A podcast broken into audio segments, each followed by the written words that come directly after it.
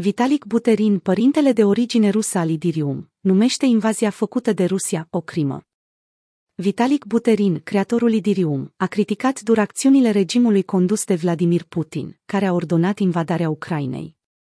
Antreprenorul s-a născut în Kolomna, Rusia, după destrămarea Uniunii Sovietice, iar ulterior familia lui a emigrat în Canada în anul două mii, cel în care Putin a devenit președinte.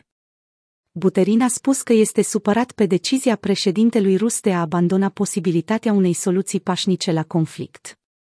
Este o crimă împotriva cetățenilor ucraineni și ruși, a scris antreprenorul pe Twitter, în limba rusă. Ethereum este neutru, dar eu nu sunt, a precizat el. Reminder, Ethereum is neutral, but întâi am not. Vitalik. Ethereum Vitalik Buterin, februarie douăzeci și patru, două mii douăzeci și doi.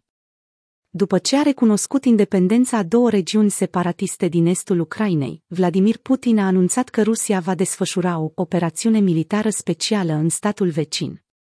Au urmat atacuri în mai multe orașe, inclusiv în capitala Kiev, iar foarte multe persoane civile au început să fugă din zonele afectate, transmite B B C News.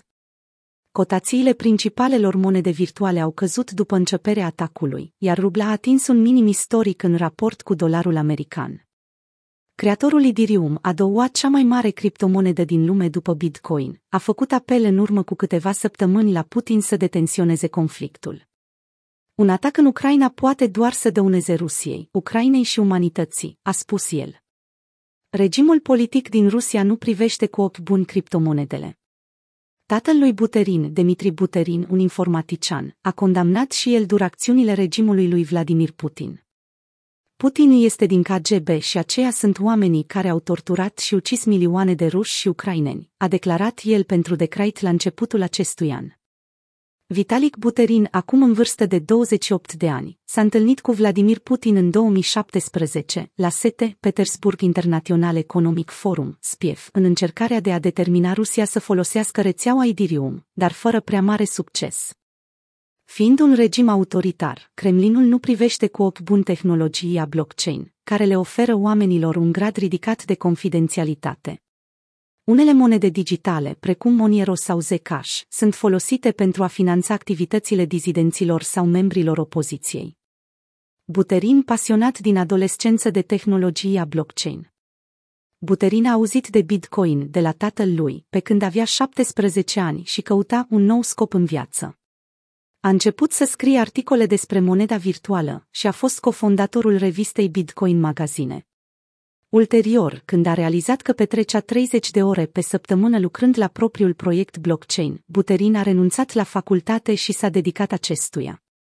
Unul dintre motivele pentru care adolescentul a decis să devină antreprenor a fost un incident petrecut într-un joc video.